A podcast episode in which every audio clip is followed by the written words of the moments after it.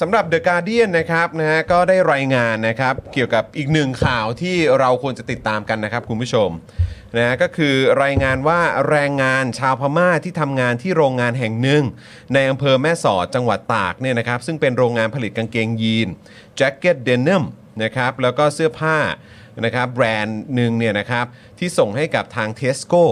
นะฮะ เ, เสื้อผ้าแบรนด์นี้คือ เอฟ แอนด์ เอฟ นะครับนะฮะที่ส่งให้กับ Tesco ระหว่างปี สองพันสิบเจ็ด ถึง สองพันยี่สิบ ถูกบังคับใช้แรงงานโหดครับอันนี้คือตามข่าวนะที่ The Guardian รายงานนะครับโดยให้ทำงานเก้าสิบเก้าชั่วโมงต่อสัปดาห์ครับเก้าสิบเก้าชั่วโมงต่อสัปดาห์วันหนึ่งมียี่สิบสี่ชั่วโมงนะนะครับและได้รับค่าจ้างต่ำกว่ากฎหมายอย่างน่าตกใจครับ ครับคือได้ค่าจ้างวันละสี่ปอนด์ต่อวันนะครับหรือประมาณหนึ่งร้อยห้าสิบถึงหนึ่งร้อยเจ็ดสิบบาทเท่านั้นใช่ครับนะครับเดือนหนึ่งก็ประมาณ ห้าพันหนึ่งร้อย บาทจากค่าแรงขั้นต่ำของไทยเนี่ยที่ตอนนี้อยู่ประมาณสามร้อยกว่าบาทนะครับต่อการทำงานแปดชั่วโมงครับต่อวันนะโดยตอนนี้เนี่ยบริษัท Tesco ในสหราชอาณาจักรกำลังถูกฟ้องคดีนะครับจากอดีตพนักงานโรงงานผลิตเสื้อผ้า วี เค Garment นะครับกว่าหนึ่งร้อยสามสิบคนในข้อหาประมาทเลินเล่อและให้ค่าจ้างไม่เป็นธรรมครับโดยทาง The Guardian เนี่ยนะครับได้สัมภาษณ์อดีตพนักงานโรงงานในแม่สอดจำนวนยี่สิบเอ็ดคนนะครับที่ให้ข้อมูลนะครับว่าพนักงานจะได้ค่าจ้างเพียงหนึ่งร้อยห้าสิบถึงหนึ่งถึงหนึ่งร้อยเจ็ดสิบบาทต่อวันซึ่งต้องทำงานตั้งแต่แปดโมงเช้าถึงห้าทุ่มโดยมีวันหยุดเพียงหนึ่งวันต่อเดือนเท่านั้นครับ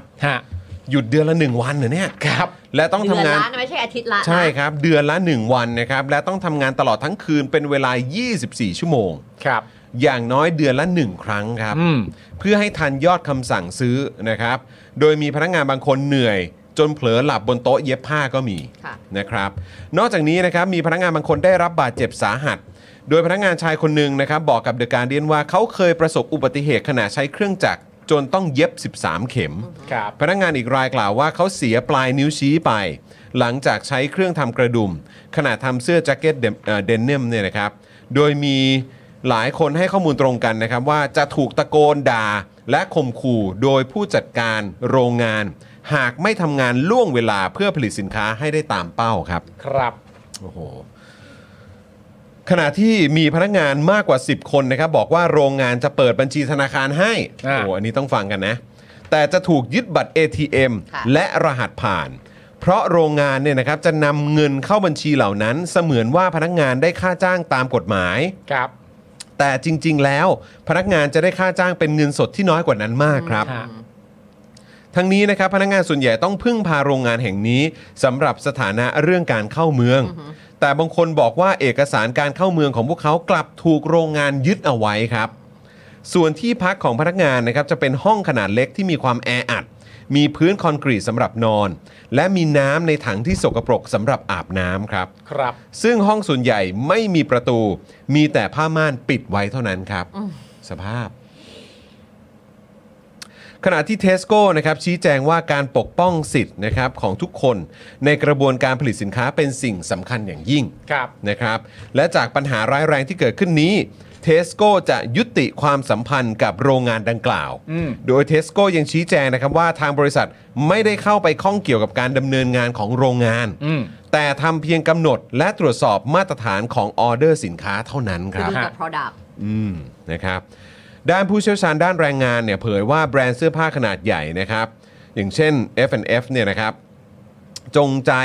ว่าจ้างบุคคลภายนอกนะครับอันนี้เป็นความเห็นของผู้เชี่ยวชาญด้านแรงงานนะครับจงใจจ้างบุคคลภายนอกในการผลิตเสื้อผ้าและการตรวจสอบโรงงานเพื่อหลีกเลี่ยงความรับผิดเพื่อหลีกเลี่ยงความรับผิดและความเสียหายต่อชื่อเสียงครับในขณะเดียวกันก็เพื่อรักษาราคาต้นทุนให้ถูกเพื่อเก็บกำไรมหาศาลนั่นเองครับชีพเลเบอร์ครับโดยโอลิเวอร์ฮอลแลนด์นะครับทนายความของพนักงานกล่าวว่า Tesco เนี่ยเป็นหนึ่งในบริษัทที่ทำกำไรได้มากที่สุดของสหราชอาณาจักรแต่ก็ถูกกล่าวหาว่าการทำกำไรได้มหาศาลแบบนี้เนี่ยมาจากการจ้างผลิตโดยคนงานได้รับค่าจ้างต่ำมากทำงานเกินชั่วโมงที่กฎหมายกำหนดและทำงานในสภาพแวดล้อมที่ย่ำแย่มากนะครับโดยในปี สองพันยี่สิบ เนี่ยนะครับ Tesco ทำกำไรไป สองจุดสอง พันล้านปอนด์ครับครับผม two billion pounds อ่ะ billion pounds ด้วยนะคะ pounds นะครับนอกจากนี้นะครับยังมีบริษัทลูกของ Tesco ในไทยอีกหนึ่งแห่งนะครับก็คือเอกชัย Distribution System Company Limited นะครับซึ่งมี Tesco เป็นเจ้าของก่อนขายให้เครือเจริญโภคภัณฑ์ในปี สองพันห้าร้อยหกสิบสาม รวมถึง Intertek นะครับซึ่งเป็นบริษัทรับตรวจสอบโรงงานว่าปฏิบัติตามกฎหมายแรงงานก็จะถูกดำเนินคดีด้วยครับนะครับอันนี้เป็นข่าวจากทาง The Guardian นะครับครับย้อนไปนะครับเดือนสิงหาคมปีหกสามครับพนักงานโรงงาน วี เค Garment หนึ่งร้อยสามสิบหก คนถูกเลิกจ้าง uh-huh. ซึ่งพวกเขากล่าวว่าเกิดขึ้นหลังจากที่พวกเขาขอค่าจ้างและเงื่อนไขการทำงานที่ดีขึ้น uh-huh. พวกเขาเนี่ยพยายามเรียกค่าชดเชยจากโรงงานโดยตรงต่อมาครับในเดือนตุลาคมพนักงานเหล่านี้ได้ยื่นฟ้องต่อกรมสวัสดิการและคุ้มครองแรงงานของไทยเพื่อเรียกร้องสิทธิ์ได้รับค่าจ้างค้างชำระซึ่งประกอบด้วยค่าจ้างสองปีครับค่าจ้างทำงานในวันหยุดตามประเพณีค่าล่วงเวลาค่าทำงานในวันหยุดและค่าวันหยุดประจำสัปดาห์แต่กรมสวัสดิการและคุ้มครองแรงงานของไทยนะครับสั่งจ่ายเฉพาะค่าชดค่าชดเชยเลิกจ้าง และค่าสินจ้างแทนการบอกกล่าวล่วงหน้าเท่านั้นครับครับคดีซึ่งก็ไม่ได้ตรงกับสิ่งที่ขอไว้เลยนั่นสิครับคดีจึงขึ้นสู่ศาลแรงงานไทยนะครับซึ่งก็ได้ข้อยุติเช่นเดียวกันคือยังไม่มีการจ่ายเงินใดๆครับและคาดว่าพนักงานจะยื่นอุทธรณ์ในไม่ช้านี้ส่วนใหญ่กำลังฝากความหวังไว้กับการฟ้องร้องคดีในสหราชในสหราชอาณาจักรซึ่งผู้เชี่ยวชาญและนักกฎหมายด้านแรงงานของไทยเชื่อว่าที่การฟ้องร้องคดีในไทยล้มเหลวเนี่ยส่วนหนึ่งเป็นเพราะโรงงานแห่งนี้อาศัยรายงานการตรวจสอบที่จัดทำโดยบริษัท Intertek ที่รายงานว่าโรงงานได้ปฏิบัติตามกฎหมายแรงงานจนถึงปี สองพันยี่สิบ ซึ่งความจริงแล้วเนี่ยถือเป็นหลักฐานที่บกพร่องนะครับเดวิดเวลช์นะครับผู้อำนวยการของ Solidarity Center Thailand นะครับบอกว่าศาลเนี่ยมีแนวโน้มที่จะเข้าข้างนายจ้างและแม่สอดเนี่ยเป็นพื้นที่ที่หลักนิติธรรมอ่อนแอครับหลักนิติธรรมอ่อนแอค่าจ้างและสภาพการทำงานย่ำแย่ไม่มีสหภาพแรงงานเข้าถึงพื้นที่ได้และแรงงานข้ามชาติได้รับการคุ้มครองทางกฎหมายเพียงเล็กน้อยหรือไม่ได้รับความคุ้มครองเลยครับก็เป็นที่มาจากหลักนิติธรรมอ่อนแอเวลาพื้นที่ไหนมันเป็นอย่างนี้มันก็จะเป็นลักษณะนี้ครับเขาใช้คำว่าพื้นที่ตรงแม่สอดนี่เป็น Wild West นะฮะเป็น Wild West นะครับมันแบบอยู่ไกลไม่ไม่ไม่ไม่ไม่ถูกดูแลอ่ะก็เหมือนแบบเหมือนเราดูไอ้นี่แหละเหมือนเราดูแบบพวกหนังคาวบอยอ่ะใช่ไหมที่มันจะมีแบบพวกเอาหลอเออหรือไม่ก็แบบเป็นพวกแบบพวกคนรวยที่แบบว่าเหมือนแบบกดขี่เอออะไรอย่างงี้นะครับแต่ว่าก็คือ Wild West นะฮะคือเขาตีตีตีเขาเรียกอะไรเปรียบเทียบเป็นอย่างนั้นเนี่ยนะฮะเออขณะที่คุณชริตนะครับมีสิทธิ์นะครับทนายความนะครับที่เป็นตัวแทนของแรงงานที่สู้คดีในศาลไทยเนี่ยก็บอกว่าเจ้าหน้าที่รู้ว่าเกิดอะไรขึ้นแต่พวกเขาเมินเฉยครับศาลในประเทศไทยจำเป็นต้องก้าวขึ้นไปนะครับและทำมากกว่านี้นะก็คือต้องสเต็ปอัพนะครับสิ่งที่ผมเห็นมาช้านานก็คือนายจ้างใช้ระบบในทางที่ผิดครับด้านสิริกุลตติยวงศ์ไพบูลย์กรรมการผู้จัดการของ วี เค Garment นะครับระบุว่าไม่สามารถแสดงความคิดเห็นได้เนื่องจากคดีอยู่ในศาลแรงงานไทยโดยกฎและข้อบังคับของแรงงานของโรงงานเนี่ยนะครับก็เป็นไปตามกฎหมายแรงงานของไทยและยืนยันว่าสภาพการทำงานก็เป็นไปตามเงื่อนไขที่กรมสวัสดิภาพแรงงานและคุ้มครองแรงงานเนี่ยกำหนดไว้ด้วยครับนะครับก็ทางตัวเนี่ยจากคนที่เขาดูแลอะไรต่างๆเขาบอกทุกอย่างไปไปตามมาตรฐานหมดศาลก็ว่าไปอีกอย่างนะครับส่วนฝั่งของเอ่อผู้ใช้แรงงานก็เป็นอีกเรื่องนึงเลยใช่นะครับคุณศิริกุลถ้าฝรั่งเขาใช้เขาบอกว่าทุกอย่างที่กล่าวหาเป็น hearsay เป็นคำบอกเล่าเฉยๆไม่มีมูลครับผมก็ของอย่างนี้ก็ต้องไปพิสูจน์กันในศาลใช่ไหมครับครับนะครับก็ต้องมาดูกันว่าศาลไทยนะจะอำนวยความยุติธรรมให้ได้หรือไม่นะครับแล้วก็เดี๋ยวเราก็ต้องไปแล้วก็ใครจะเป็นฝ่ายผิดฝ่ายถูกก็ต้องมาดูกัน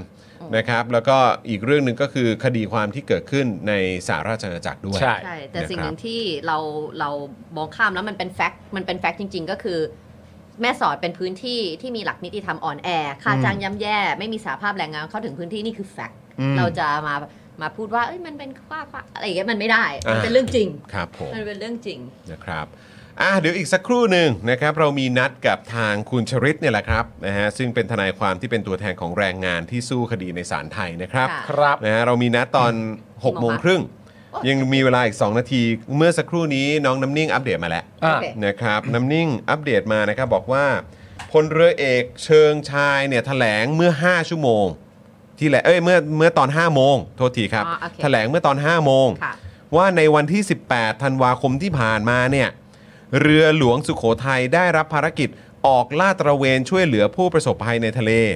และได้รับภารกิจนำกำลังพลไปสนับสนุนการจัดงานครบรอบหนึ่งร้อยปีนะครับสำหรับกรมหลวงชุมพรเขตอุดมศักดิ์นั่นเอง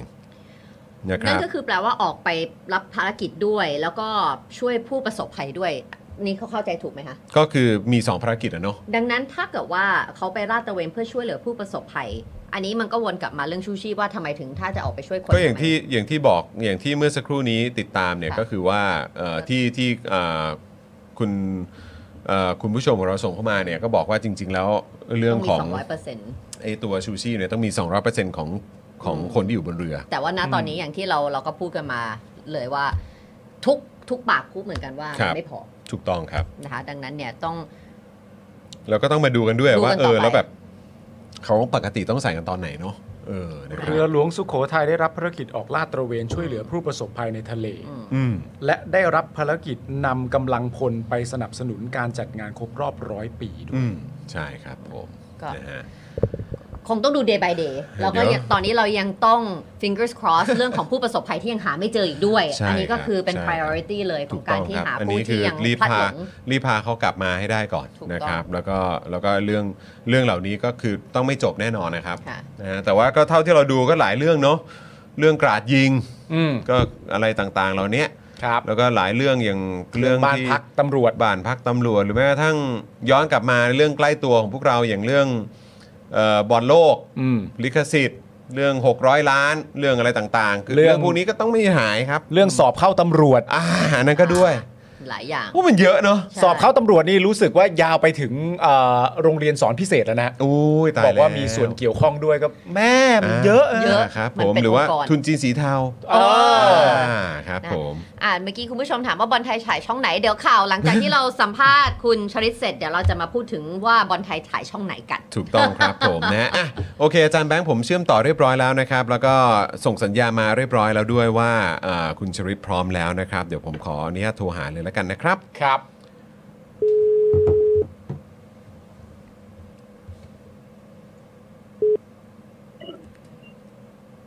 สวัสดีครับสวัสดีครับคุณชริตครับคุณชริตสวัสดีครับครับผมครับสวัสดีครับอยู่กับพวกผมนะครับจากรายการ Daily Topics นะครับจอห์นปาล์มแล้วก็ไทนี่นะครับแล้วก็คุณผู้ชมด้วยนะครับครับสวัสดีครับครับผมวันนี้ต้องขอรบกวนสอบถามนิดนึงครับเพราะวันนี้เรานำเสนอข่าวนะครับที่ทาง The Guardian เนี่ยเขาได้ลงเหมือนเป็นเหมือนเป็นเนื้อหาข่าวเกี่ยวกับประเด็นที่เกิดขึ้นที่อำเภออำเภอแม่สอดนะครับในเรื่องของการใช้แรงงานนะครับในพื้นที่บริเวณนั้นอยากจะสอบถามคุณชริตครับว่าคือภาพรวมหรือว่าเหตุการณ์ที่มันเกิดขึ้นเนี่ยจากมุมมองของคุณชริตนี่คือยังไงบ้างครับคือจริงๆเรื่องเป็นอย่างนี้นะครับโรงงานที่แม่สอดเนี่ยมีการจ้างแรงงานข้ามชาติชาวพม่านะครับครับแล้วก็ปีน่าจะเป็นสิงหาคมสองห้าหกสามครับมีปัญหากันว่าให้ให้คนงานทำงานหรือไม่ให้เข้าทำงานให้สมัครใหม่ทำสัญญาใหม่หรือมีเรื่องกันอะไรอย่างเงี้ยครับแล้วก็ไม่ให้เข้าทำงานก็นำไปสู่ว่าตกลงเลิกจ้างหรือเปล่าอย่างเงี้ยครับแล้วก็คนงานก็เลยไปร้องที่พนักงานตรวจแรงงานครับอ่าเพราะร้องประเด็นสำคัญก็คือร้องว่าถูกเลิกจ้างคือไม่ให้เข้าทำงานครับนะครับแล้วก็ไม่จ่ายค่าจ้างให้ก็เลยเรียกค่าชดเชยค่าไม่บอกกล่าวล่วงหน้าก้อนหนึ่งในขณะเดียวกันก็บอกว่าตั้งแต่ทำงานมาเนี้ยเขาก็ไม่ได้ค่าจ้างขั้นต่ำครับไม่ได้โอทีไม่ได้ค่าจ้างในวันหยุดประเพณีครับทำงานเดือนหนึ่งหยุดวันเดียวอะไรอย่างเงี้ยครับก็เรียกย้อนหลังไปสองปีครับตามกฎหมายเลยครับผมก็เขาไปร้องที่พนักงานตรวจแรงงานเขาเรียกที่สำนักงานสวัสดิการและคุ้มครองแรงงานจังหวัดตากเขาเรียกสาขาแม่สอดครับเจ้าหน้าที่ก็สอบสวนทั้งหมดแล้วก็สั่ง เอาเราแยกเป็นสองเรื่องใหญ่ๆนะครับเรื่องเลิกจ้างต้องจ่ายค่าชดเชยหรือค่าไม่บอกกล่าวล่วงหน้าหรือเปล่านะครับหนึ่งร้อยสามสิบหกคนครับที่ไปใช้สิทธิ์ปรากฏว่าเจ้าหน้าที่เนี่ยก็ดูหลักฐานทั้งหมดทั้งมวลก็ปรากฏว่าในระหว่างที่มีเรื่องกันเนี่ยเจ้าหน้าที่ก็ได้รับการประสานจากมูลนิธิเพื่อสิทธิมนุษยชนและการพัฒนานะครับที่เรียกว่า เอส อาร์ ดี เอฟ เนี่ยครับก็เป็นองค์กรพัฒนาเอกชนเนี่ยเขาประสานให้ความช่วยเหลือแรงงานกลุ่มนี้ก็ประสานให้เจ้าหน้าที่ช่วยไกล่เกลี่ยหรือแก้ไขปัญหาก็มีการบันทึกข้อมูลอะไรต่างๆกันก็ปรากฏว่าทางฝ่ายบริษัทก็บอกคล้ายๆให้ข้อมูลว่าเขาไม่รับคนงานกลับเข้าทำงานพนักงานตรวจแรงงานก็เลยวินิจฉัยว่าเป็นการเลิกจ้างอันนี้ก็จะจ่ายค่าชดเชยไปแต่ส่วนเงินต่างๆที่ผมกล่าวถึงเมื่อกี้ครับซึ่งเป็นเงินสำคัญก็เรียกเงินสำคัญพวกเงินค่าล่วงเวลาอะไรพวกนี้ค่าทำงานในวันหยุดอะไรพวกนี้ใช่ไหมใช่ครับใช่ครับพวกนี้คนงานแพ้หมดครับแพ้หมดแพ้หมดเพราะว่าเจ้าหน้าที่พนักงานตรวจเนี่ยเขาบอกว่าเขาดูบัตรตอกกับดูเอกสารการจ่ายค่าจ้างแล้วมันแมทชิ่งกันพอดีก็คือบอกว่ามันแมทชิ่งก็คือบอกว่ามีการจ่ายไปแล้วใช่ครับมีการตอกบัตรลงเวลาเรียบร้อยแล้วก็มาเช็คยอดเงินที่คนงานเซ็นชื่อรับไปมันตรงกันหมดว่างั้นนะครับก็ให้แพ้คดีผมเนี่ยเข้าไปในชั้นศาลและในชั้นนั้นก็ เอส อาร์ ดี เอฟ เขาดำเนินการช่วยเหลือคนงานไปครับครับผมเข้าไปในชั้นที่พนักงานตรวจแรงงานออกคำสั่งแล้วครับแล้วก็ไปฟ้องคดีต่อสู้คดีในชั้นศาลครับประเด็นสำคัญก็อยู่ตรงนี้แหละครับอยู่ที่ว่าก็ก็เท่ากับว่าคนงานชนะมาในเรื่องค่าชดเชยกับค่าไม่บอกกล่าวล่วงหน้าครับประมาณ หกเจ็ด ล้านนะครับอยู่ประมาณยอดเงินประมาณ หกเจ็ด ล้านแต่ที่เป็นเงินต่างๆที่พูดถึงเมื่อกี้เนี่ยคือฟ้องไปทั้งหมดสามสิบสี่ล้านครับครับนอกนั้นแพ้หมดเลยก็คือสามสิบสี่ล้านแต่ได้มาเจ็ดล้านว่างั้นดีกว่าเออศาลให้ประมาณ หกเจ็ด ล้านหกล้านเศษๆครับตื่นต้องลงหลักการครับผมครับทีนี้ประเด็นสำคัญของเรื่องนี้ก็ก็คือว่าเถียงกันไงว่าบัตรตอกเนี่ยพวกเขาไม่ได้ตอกเลยว่าอย่างนั้นมีคนอื่นตอกแทนหมดเลยเถียงกันอยู่ครับอ่าแต่ศาลก็เรียกว่าศาลก็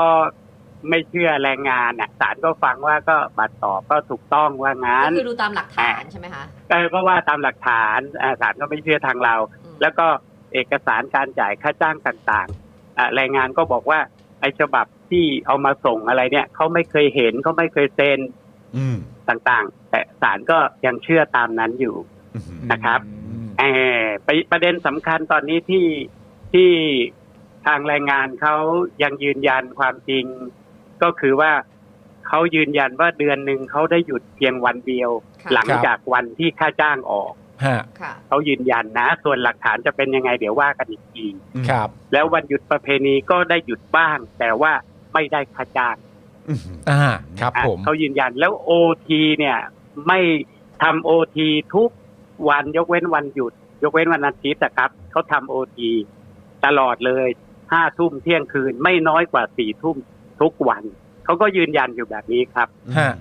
แล้วก็ยืนยันว่าบัตรตอกพวกเขาไม่ได้ตอกเองเลยครับซึ่งอันนี้ก็ขออนุญาตเรียนนะครับว่าด้วยความเคารพว่าคดี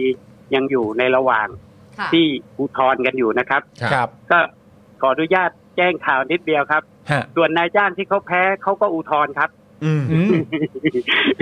อุทธรณ์ในประเด็นไหนครับก็จ่ายค่าชดเชยเหรอคะเออค่าชดเชยหกเกือบหกล้านนี่เขาเขาก็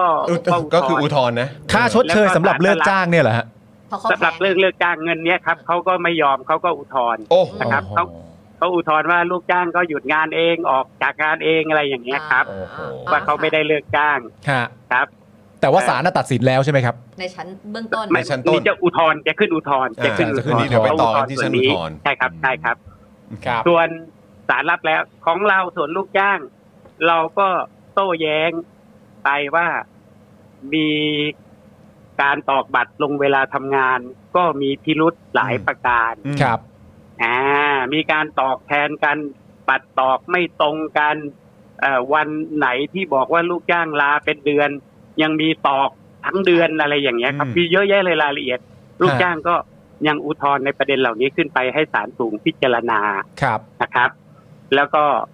มีประเด็นเรื่องว่าเอกสารการจ่ายค่าจ้างฉบับที่เอามาใช้กันในศาลเนี่ยลูกจ้างเขาไม่เคยเห็นแล้วเราเรียกเอกสารต้นฉบับมาซึ่งทางนายจ้างก็ไม่ได้ส่งมาก็ใช้ตัวสำเนามาสืบอันนี้เราก็โต้แย้งขึ้นไปยังศาลอุทธรณ์นะครับแล้วก็เอกสารที่ว่าให้ลูกจ้างเซ็นชื่อก็มีเถียงกันอีกว่าลูกจ้างเป็นรายวันหรือเป็นรายเหมารายเหมาคือตามชิ้นงานนะครับเออเถียงกันตรงนี้ซึ่งมันมีหลักฐานชัดเจนว่าตอนนี้เป็นรายเหมาแต่ทางเราก็ดูข้อกฎหมายก็อุทธรณ์ไปว่าเอกสารที่ศาลวินิจฉัยเนี่ย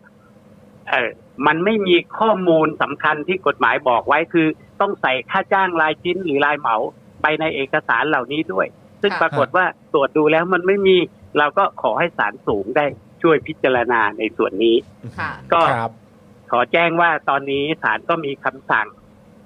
รับอุทธรณ์ของฝ่ายแรงงานแล้วเหมือนกันครับผมครับผมประมาณนี้ครับเรื่องราวทีนี้ก็ตอนนี้ก็รอศาลสูงสั่งนะครับครับประมาณนั้นส่วนส่วนส่วนมันมีการประสานระหว่างมูลนิธิเพื่อสิทธิชนและการพัฒนาเนี่ยกับกับต่างประเทศยังไงอันนี้ผมผมผมทราบเพียงเล็กน้อยนะครับว่ามีการไปดำเนินคดีที่อังกฤษอันนี้ก็เป็นความรู้ใหม่ครับครับผมเป็นความรู้ใหม่ที่ว่าเอ่อสินค้าที่เป็นแบรนด์ของ Tesco อังกฤษเนี่ยเขาก็มีหลักการที่ว่าไม่ว่าสินค้าตัวนี้จะไปผลิตณพื้นที่ท้องถิ่นใดในโลกนี้ครับไอ้ตัว Tesco จะต้องรับผิดชอบหากมีการไม่ปฏิบัติให้ถูกต้องตามกฎหมายหรือมีการละเมิดต่อแรงงานซึ่งสินค้าตัวนี้ครับเขามีกลุ่มธุรกิจที่เขาเอ่อเขารวมตัวเป็นองค์กรแล้วก็ก็มีเกณฑ์มีมาตรฐานสำหรับการออดิตการตรวจประเมินนะครับอ่าก็จะมีสิ่งเหล่านี้อยู่ซึ่งทางอังกฤษเข้าใจว่าฟ้องว่าเทสโก้อังกฤษเนี่ยละเลยไม่ตรวจสอบดูแลให้เกิดการจ้างงานที่เป็นธรรมหรือชอบด้วยกฎหมายอะไรต่างๆพวกนี้ครับเขาก็ฟ้องไปที่เทสโก้อังกฤษแล้วก็ฟ้องเขาเรียกว่าบริษัท Intertek ครับซึ่งเป็นบริษัทที่มีหน้าที่ตรวจประเมินสินค้าของธุรกิจกลุ่มนี้ครับกลุ่มแบรนด์กลุ่มนี้ครับผมอันนั้นก็เป็นอีกฝ่ายอีกอีกด้านหนึ่งนะครับซึ่งผมก็ทราบประมาณนี้ครับผมครับซึ่งอันนี้ก็น่าจะตรงเพราะว่าทางฝั่งที่อังกฤษเองทาง Tesco เองก็บอกว่าเขาไม่ได้มีหน้าที่ใดๆเกี่ยวกับการตรวจสอบเรื่องเกี่ยวกับการทำงานการดำเนินงานหรือว่าโรงงานเขาเขาตรวจสอบเพียงเฉพาะแค่มาตรฐานของสินค้าเฉยๆอ๋อไม่ไม่ไม่ไม่น่าจะได้ครับถ้าอย่างนั้นครับเพราะว่าเพราะว่าถ้าตามหลักการที่ทนายความที่อังกฤษเขาแจ้งมาก็คือว่าหลักการของ Tesco ต้องดูแลทุกส่วนทางด้านแรงงานด้วยครับใช่ครับไม่ใช่แค่สินค้าอย่างเดียวแต่ดูเขาเรียกเขาเรียกอย่างนี้ครับเขาเรียกว่าเป็นความรับผิดชอบในห่วงโซ่การผลิตนะครับซัพพลายเชนครับต้องรับผิดชอบหมดไม่ว่าความสัมพันธ์ในการจ้างตรงนั้นจะเป็นยังไงครับอืมก็คือต้องดูแลทั้งหมดซื้อขายจะเป็นจ้างทำของจะเป็นอะไรก็แล้วแต่ถ้าแบรนด์ตัวนี้ไปมีการผลิตณที่ใดคุณต้องดูแลใส่ใจครับอ่ามันมาจากอย่างนี้ครับซึ่งอันนี้บ้านเราน่าจะยังไม่มีมั้งครับครับซึ่งครับผมอีกหนึ่งประเด็นคือประเด็นเรื่องการตอกบัตรเพราะว่าการตอกบัตรนี่มีส่วนสำคัญมากต่อการแบบว่ารับอะไรไม่รับอะไรให้ฟ้องอะไรหลักฐานได้หรือหลักฐานไม่ได้ในความเป็นจริงสำหรับผู้ถูกจ้างงานเนี่ยฮะประเด็นเรื่องการตอกบัตรเนี่ยเขาสามารถเล่าให้ฟังได้ใช่ไหมว่าวิธีการตอกบัตรที่เขาบอกว่ามันเป็นมันเป็นการตอกบัตรที่ไม่ถูกต้องหรือว่าเขาไม่ได้ตอกเองเนี่ยไอกระบวนการการตอกบัตรที่ว่านี่มันตอกกันยังไงจริงๆเขาทราบใช่ไหมใครทราบครับหมายถึงว่าตัวตัวตัวผู้ถูกจ้างงานสามารถเล่าได้ใช่ไหมรายงานเข้ามาใช่อ๋อเขาเล่าได้ครับเขาเล่าได้เขายืนยันอยู่แล้วครับในจริงๆข้อเท็จจริงในคดีเนี่ยก็ยืนยันชัดเจนอยู่แล้วครับการตอกบัตรเนี่ยกฎหมายไม่ได้บอกว่าจะต้องทำการตอกบัตรกฎหมายไม่ได้มายุ่งนะครับเรื่องนี้แต่ว่าเป็นเรื่องที่ทุกฝ่ายต้องมีหลักฐานไงเพื่อแสดงข้อมูลว่าเออตกลงคุณทำงานเวลาไหนล่ะออกเวลาไหนพักเวลาไหนเลิกเวลาไหน ไม่งั้นมันจะเอาอะไรไปดูไปคำนวณใช่ไหมครับซึ่งอันนี้ธุรกิจก็จะมาจัดระบบการบริหารจัดการกันเองเช่นสแกนนิ้วก็หรือไม่บางทีก็ใช้วิธีจดชื่อแม่สอดเองเนี่ยเมื่อก่อนเขาใช้วิธีหัวหน้าคอยเช็คชื่อว่ามีใครเข้าทำงานแล้วรายละเอียดก็อยู่ในสมุดของหัวหน้าอะไรอย่างเงี้ยครับครับเออแต่ว่าถ้าเรียกว่าถ้าถ้าเข้ามาตรฐานของธุรกิจหน่อยเออเราก็เห็นว่าก็คือการตอกบัตรลงเวลาใช่ไหมครับมันก็มีหลักฐานชัดเจนคุณเป็นคนตอกเองอะไรต่างๆทีนี้เคสเนี้ยเขาก็ยืนยันว่าเขาไม่ได้ตอกมีคนอื่นตอกให้แล้วก็ผมก็เล่าให้ฟังว่าก็อย่างที่บอกนะครับพบพิรุธว่าบางคนยังไม่เข้าทำงานเลยก็มีบัตรตอกอย่างเงี้ยครับแล้วเวลามันก็จะเป็น แปดจุดศูนย์ศูนย์ มันจะเป็น ศูนย์จุดศูนย์ศูนย์ศูนย์ นึกออกไหมครับมันจะไม่มีเวลาเหลื่อมกันแบบตามความเป็นจริงว่าเข้าแถวมาตอกกันมันต้องเป็นเศษหน้าที่เลยต่อคิวกันขนาดนั้นใช่ไหมมันต้องต่อคิวมันต้องรอกันอันนี้มันแบบโอ้โหกลมๆกลมๆกลมๆอย่างเงี้ยครับคุณนี่คะมันมีกล้องวงจรปิดภายในที่ทำงานไหมคะไม่ไม่มีครับไม่ไม่ก็คือไม่ได้มีการยื่นหลักฐานตรงนี้เข้ามาใช่ครับแล้วก็บริษัทไอ้กรณีเนี้ยก็มีเรื่องว่าเอ่อมีการซักซ้อมมีประเด็นนะครับลูกจ้างเขาอ้างว่ามีการซักซ้อมให้เขาอ่ะต้องพูดว่าถูกต้องตามกฎหมายหมด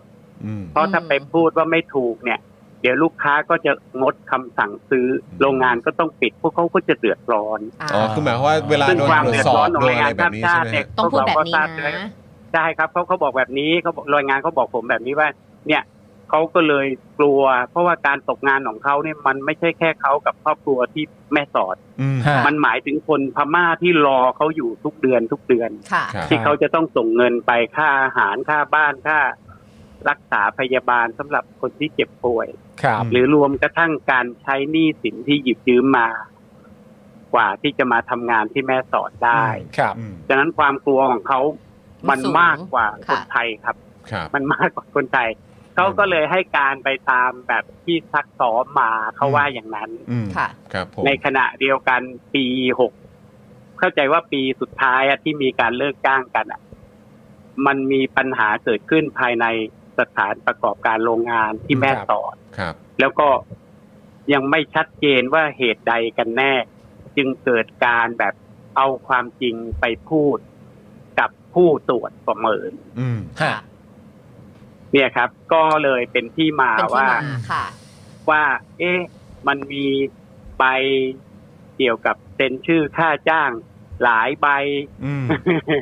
อะไรอย่างเงี้ยครับความไม่ชอบมาพากลที่เกิดขึ้นเออมันมีความแปลกๆอะไรอยู่ตรงนี้ขึ้นมาอย่างเงี้ยครับก็เถียงกันอยู่สู้กันอยู่ซึ่งอย่างที่บอกว่าศาลก็ยังเห็นว่าเออมันถูกต้องแล้วศาลยังเห็นเออไม่เห็นว่ามันเป็นผิดผิดพลาดเล็กน้อยเป็นข้อผิดพลาดเล็กน้อยศาลมองแบบนี้ครับครับเป็นการตอกบัตรครับแล้วจริงๆเรามีคลิปเสียงที่ที่โต้เถียงประชุมกันแล้วก็ยืนยันว่าบริษัทก็ไม่สามารถจ่ายค่าจ้างขั้นต่ำได้มีติดเสียงแต่ศาลก็มองว่ามันเป็นช่วงเหตุการณ์ที่ใกล้ๆจะเลิกจ้างมันไม่ใช่เหตุการณ์ทั้งหมดอะไรเงี้ยครับพวกเนี้ยครับก็ก็เรียกว่าโอเคเราก็เคารพท่านที่ท่านวินิจฉัยมาอย่างนั้นแต่ว่าเราก็ยังคงไม่อาจเห็นด้วยได้ซึ่งเราก็อุทธรณ์ในส่วนนี้ไปหมดแล้วก็ขอบคุณที่ท่านก็กรุณาสั่งรับอุทธรณ์เรานะครับก็ให้ศาลสูงพิจารณาไปครับผมประมาณนี้ครับแล้วแล้วแล้วคืออันนี้ผมถามจากความเห็นทางคุณชริตหน่อยแล้วกันนะครับว่าคือจากประสบการณ์ที่ผ่านมาเนี่ยในแง่ของแรงงานน่ะในในฝั่งของแรงงานแล้วกันนะครับไม่ว่าจะเป็นแรงงานไทยหรือว่าแรงงานต่างด้าวเนี่ยจากประสบการณ์ที่คุณชริตแบบว่าอาจจะมีประสบการณ์ในแวดวงกฎหมายหรือว่าแวดวงคดีต่างๆเหล่านี้มาเนี่ยคือคิดว่ามีมีโอกาสขนาดไหนครับ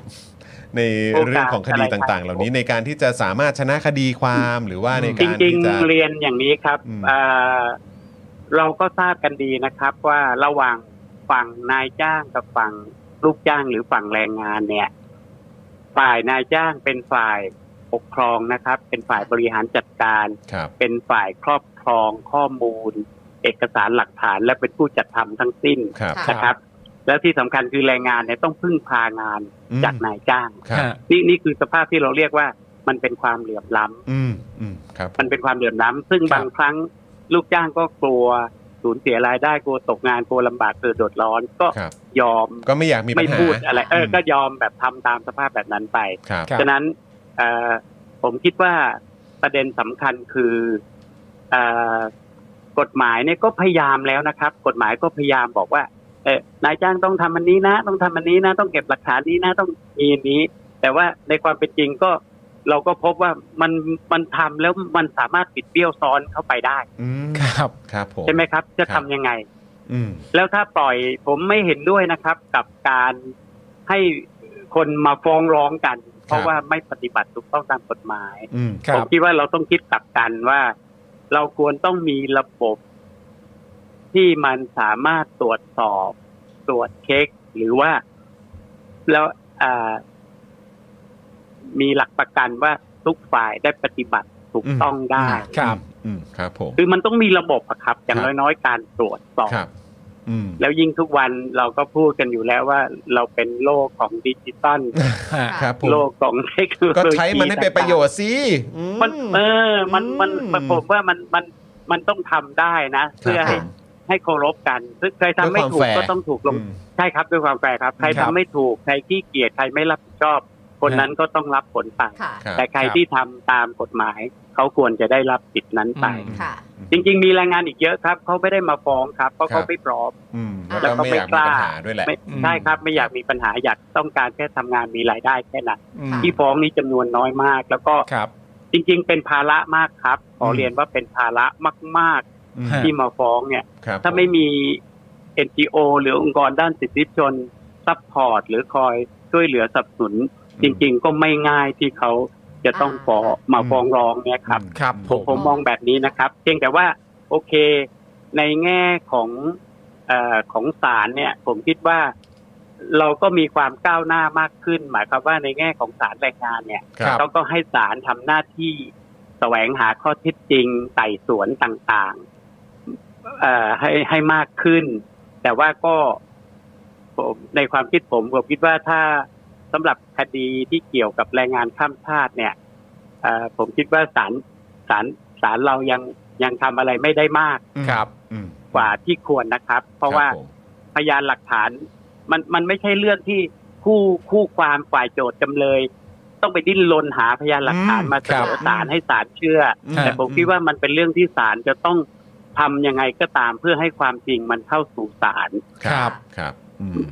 เพราะไม่งั้นคนก็จะงงว่าเอ๊ะในความเป็นจริงเหมือนกับว่าก็ไม่เห็นว่ามีใครปฏิบัติถูกต้องตามกฎหมายแต่พอมาสู้คดีกันก็เอ๊ะก็ปรากฏว่าเอ๊ะมันกลายเป็นถูกกฎหมายนะสมมติอย่างเงี้ยครับครับแล้วซึ่งความจริงไม่รู้เป็นยังไงอันนี้ผมคิดว่าก็ต้องต้องพยายามนะครับครับผมครับผมอีกอีกเรื่องหนึ่งครับก็คือทาง The Guardian เนี่ยเขาก็เขียนในบทความหรือว่าในข่าวของเขาในสกู๊ปของเขาเนี่ยเขาใช้คำว่าที่ที่ที่ที่แม่สอดใช่ไหมฮะใช่แม่สอดฮะเป็นเหมือน Wild West นะฮะเป็นพื้นที่ที่มีหลักนิติธรรมที่อ่อนแอนะครับเอออารมณ์แบบถ้าถ้าแปลแบบหนังคาวบอยแบบไทยๆก็อารมณ์แดนเถื่อนอ่าอย่างนี้มันมันมันมันมันมันขนาดไหนครับเออจากมุมมองของทนายครับอันนี้ก็บอกยากเพียงแต่ว่าในประสบการณ์ที่ผมเจอมาก็คือก็พบว่ามีการปฏิบัติที่ไม่ถูกต้องหลายกรณีครับอันนี้ที่ผมเจอมาก็คือมีการปฏิบัติที่ไม่ถูกต้องจริงๆครับซึ่งเหตุผลผมคิดว่าไม่ไม่ได้ซับซ้อนอะไรครับเพราะว่า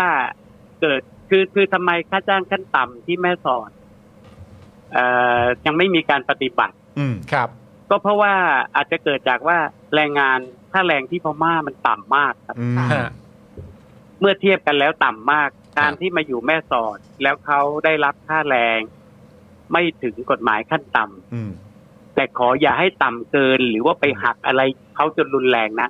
เขาก็ยังคงทำงานอยู่ก็ยังรู้สึกว่าก็เยอะกว่าที่ก็เยอะกว่าที่เมียนมาเข้าใจถึงมันจะไม่ถูกตามค่าแรงขั้นต่ำอย่างถูกต้องแต่อย่างน้อยมันก็มากกว่ามันก็มากกว่าที่เขาอยู่ที่พม่าแล้วเขาก็ไม่อยากมีปัญหาด้วยใช่ผมคิดว่าเนี่ยธุรกิจก็มักจะคิดแบบนี้ว่าถ้าไม่ต้องจ่ายขั้นต่ำก็ไปแม่สอดไงคู่กันอยู่แบบนี้ครับมันก็ไม่รู้จะทำยังไงแล้วก็จริงๆไม่ใช่เฉพาะค่าแรงครับอันนี้ก็ขอเรียนว่าที่เจอมาแล้วเนี่ยก็มีตั้งแต่ ห้องพักก็แออัดยัดเยียดแคบแล้วก็คิดตังเขาด้วยอย่างเนี้ยครับคิดตังด้วยค่ะคิดตังด้วยค่าอาหารบางทีก็มีข้าวให้แต่บางทีก็คิดตังเขาหักเป็นค่าใช้จ่ายหรือน้ำที่ใช้อาบใช้กินก็มีร้องเรียนมีแจ้งมาตลอดว่าไม่สะอาดมีเอาจากน้ำคลองมากรองมาอะไรให้เขากินเขาใช้เบิ้ลอย่างนี้ทำนองนี้ครับก็ก็มันมีประเด็นเหล่านี้อยู่ก็เป็นห่วงผมก็กำลังนึกว่าเออทำไมเราไม่คิดในหลักที่จะอยู่ร่วมกันแบบเออยั่งยืนนะแบบสันติสุขคือเป็นหุ้นส่วนเหมือนที่พูดพูดกันเออทำไมเราไม่ไม่ดูแลกันที่จริงแรงงานข้ามชาติเนี่ยที่ผมเห็นเนี่ยเขาไม่ได้ต้องการอะไรที่แบบสมบูรณ์ตามกฎหมายทุกเรื่องเพราะว่าเขาเขาก็ไม่ได้รู้อะไรมากมายแต่ว่าอย่างน้อยค่าตอบแทนที่ตามกฎหมายที่เรากำหนดไว้เออทำไมเรายังเออมันมันทำไมเรายังปฏิบัติกันไม่ได้หรือยังไงส่วนนี้ใช่ไหมครับค่าใช้จ่ายต่างๆที่หักเขาก็ทำให้มันตรงไปตรงมาเปิดเผยโปร่งใสมันจะอยู่ด้วยกันได้อีกอันหนึ่งที่เรื่องสำคัญก็คือสุขภาพอนามัยและความปลอดภัยอันเนี้ยคุณภาพชีวิตคิดว่ามันไม่ใช่มันไม่ใช่ลำพังนายจ้างอย่างเดียวจะต้องแบกรับดูแลทั้งสิ้นที่จริงผมคิดว่าอันเนี้ยทั้งท้องถิ่นทั้งหน่วยงานภาครัฐกระทรวงแรงงานและรัฐบาลเองจะต้องช่วยกันไหมหรือภาคประชาสังคมเองก็ควรช่วยกันทำความรู้ทำความเข้าใจช่วยกันดูแลช่วยกันลงขันลงทุนดูอะไรต่างๆจากสวัสดิการโครงการต่างๆที่เกี่ยวกับความปลอดภัยผมคิดว่ามันน่าจะร่วมกันแบบนี้ได้แต่ยังไม่เห็นนะครับไอ้ส่วนที่นายจ้างบางส่วนที่เป็นที่ไปคุยกับสภาอุตสาหกรรมนะครับที่จังหวัดตากท่านก็บอกว่าถ้าเป็นสมาชิกของท่านท่านก็สามารถพูดคุยหรือดูแลให้มีการปฏิบัติได้แต่ส่วนที่ไม่เป็นสมาชิกท่านก็ยังไม่อาจรับประกันรับรองหรือว่าคุยได้ท่านก็ว่าอย่างนั้นครับก็ครับผมนะก็ดูแล้วเรื่องเรื่องเรื่องนี้เราจะต้องคือคือดูแล้วจะลากยาวไปอีกนานแค่ไหนครับก็อุทธรณ์ครับต่างคนต่างอุทธรณ์ก็เดี๋ยวนี้ใช้เวลาเป็นปีไหมฮะใช้เวลาประมาณหกเดือนเจ็ดเดือนก็บางทีก็ก็คำพิพากษาก็ลงมาแล้วครับครับประมาณนั้นนะครับครับครับนะฮะเพราะฉะนั้นเดี๋ยวเรื่องนี้เราก็ที่อังกฤษก็ยังไม่ทราบว่าไปถึงไหนยังไม่ได้ติดตามเหมือนกันครับผมของGuardianผมก็ยังไม่ได้ว่างอ่านเลยครับผมโอ้ยต้องลองอ่านดูฮะต้องบอกว่าพออ่านดูแล้วแล้วก็โอ้ยเปิดมาก็แซ่บเลยเพราะว่าตามนี้ข้อมูลที่เราอ่านจากGuardianเขาบอกว่าความหวังเนี่ยฝากไว้กับการฟ้องร้องคดีในสหราชอาณาจักรอืมทำไมมันเป็นอย่างนั้นล่ะครับไม่หรอกครับก็คนละเรื่องการของของไทยมันเป็นสิทธิตามกฎหมายอะครับของสิทธิมันฟ้องนายจ้างอะของเราคือฟ้องนายจ้างใช่ไหมครับให้ปฏิบัติตามกฎหมายแต่ของอังกฤษเท่าที่ผมทราบไม่ละเอียดนะแต่ว่าเข้าใจว่าเป็นการฟ้อง Tesco อังกฤษในเรื่องความรับผิดชอบโอเคใช่ครับเรื่องเรื่องออดิตนะครับเรื่องการตรวจประเมินที่ย่อหย่อนไม่ประสิทธิภาพจนจนทำให้เกิดปัญหาอะไรแบบนี้คงเรียกเป็นเชิงค่าเสียหายละเมิดอะไรแบบนี้ครับเข้าใจว่าน่าจะไปทางนั้นครับผมครับผมครับโอ้โหโอเคนะครับก็หวังว่าเดี๋ยวเดี๋ยวยังไงคือทาง Daily Topics ก็จะอัปเดตเรื่องนี้อยู่เรื่อยๆอยู่แล้วนะครับแล้วก็ถ้าเกิดว่ามีอะไรคืบหน้าหรือมีเพิ่มเติมอะไรที่เราอาจจะต้องรบกวนทางทนายหน่อยนะครับอาจจะเป็นเรื่องของข้อมูลอะไรต่างๆด้วยได้ครับนะครับอาจจะต้องขอรบกวนอีกนะครับนะฮะส่วนวันนี้ก็ขอบพระคุณมากๆเลยนะครับที่